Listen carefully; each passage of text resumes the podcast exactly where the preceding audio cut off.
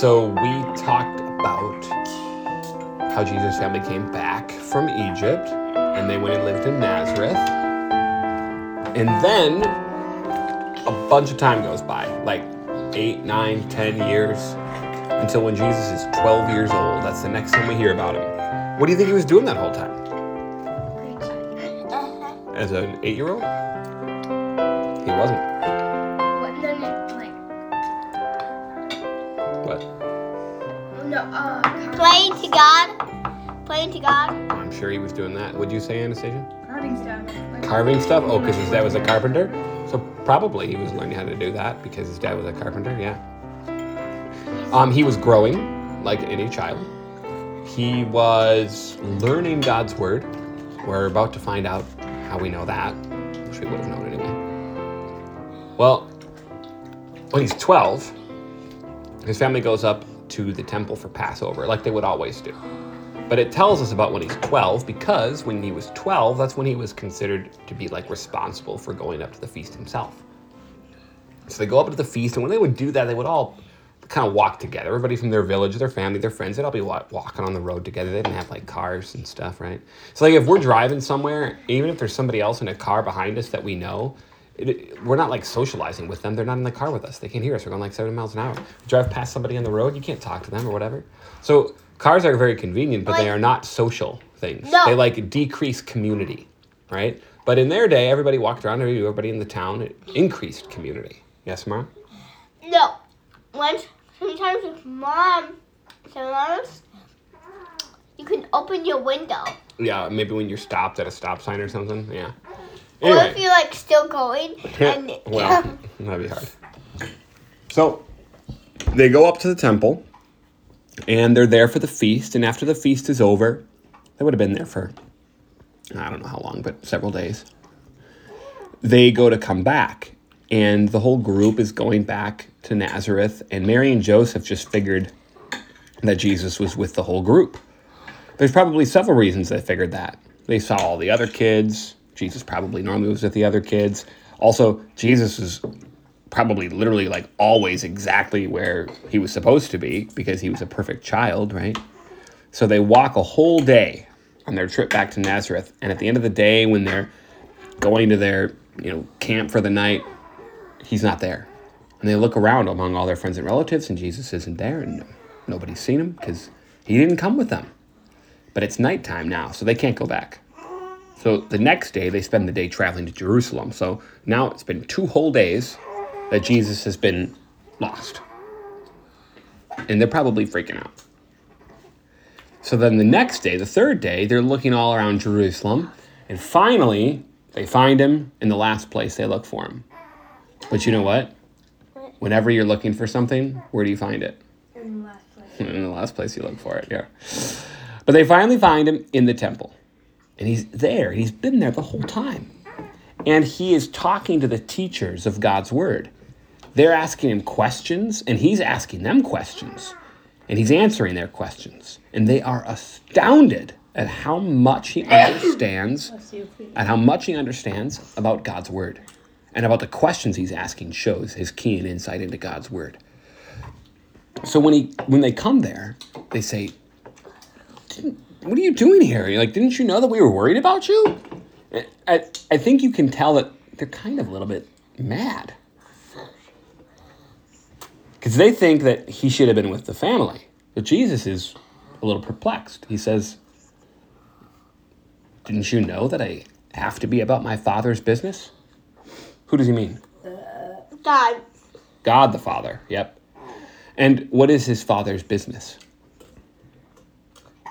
Well, the Word, yeah, and the salvation of the world. Jesus understands who he is, right? He knows that he's the Son of God. He knows that he's the Messiah. And he knows that God's Word is the most important thing. To Jesus, it was obvious that he would be in the temple. And it was obvious to him that his parents should have known it, and they should have. And it was obvious to him that that was fine, and it was. It it wasn't his parents who were who were in the right and Jesus who was in the wrong. It was the other way around. Jesus was right where he was supposed to be. His parents just didn't realize it because they weren't perfect like Jesus was. They were just normal parents.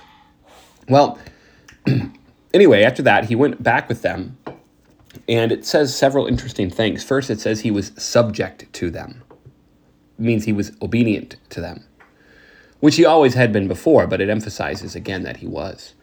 And here's part of what's important about that. A lot of times, kids think they know better than their parents. Do you ever think you know better than your parents?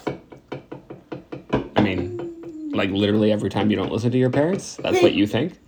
Every time you get mad, every time you complain about what they're making for dinner, every time you complain about what they're doing, you're saying that you think you know better than your parents. You're saying, and what you're really saying is that God is wrong. Because God made your parents your parents and He didn't make you your parents' parents. In other words, He put your parents in charge of you and not the other way around.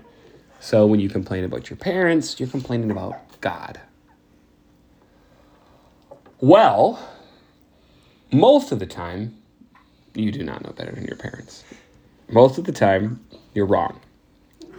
Even if now and then you're right about something, you are still supposed to be obedient to your parents. Unless what? What's the only time that you should not obey your parents? If they're doing something wrong, Yeah, like if I said, Anastasia, go and murder our neighbors and steal their car. Obviously, don't do that. which neighbors? Doesn't matter. I was joking. So, do you think Jesus did know better than his parents? Yeah. Yeah. We just saw an example of one time when he did, and he must have known better than his parents quite often. But he was still subject and obedient to them because he was their child, and that was what God called him to do. And so he was obedient. He kept the law by obeying his parents. That's keeping the fourth commandment. He did that in our place. Yes, Samara? So, what if you told me to really murder everyone in the world? Well, then don't, Don't do that. Yeah, don't do that. Don't do that. Don't do that. Also, you couldn't accomplish that. Yeah, there's no way you would do it. Unless you had magical powers. You don't. There's no such thing. And then you just killed everybody in the world. Anyway, the other thing it says about Jesus is that he grew. He grew in wisdom. So he's growing in his understanding of God's word. That tells you that he's learning. If he's learning God's word, that means he didn't know it all. But he's God. Doesn't God know everything? And in particular, doesn't God know all of his word? I mean, it's God's word, right? The Bible says that the Old Testament prophets were inspired to write that word by Jesus. He sent his spirit to tell them what to say. So, how is he learning it? Well, because he's also true man and he subjected himself. He set aside his perfect knowledge of God's word in order to learn God's word as a person like us. And he set aside his divine power and glory and became obedient to his earthly parents like us.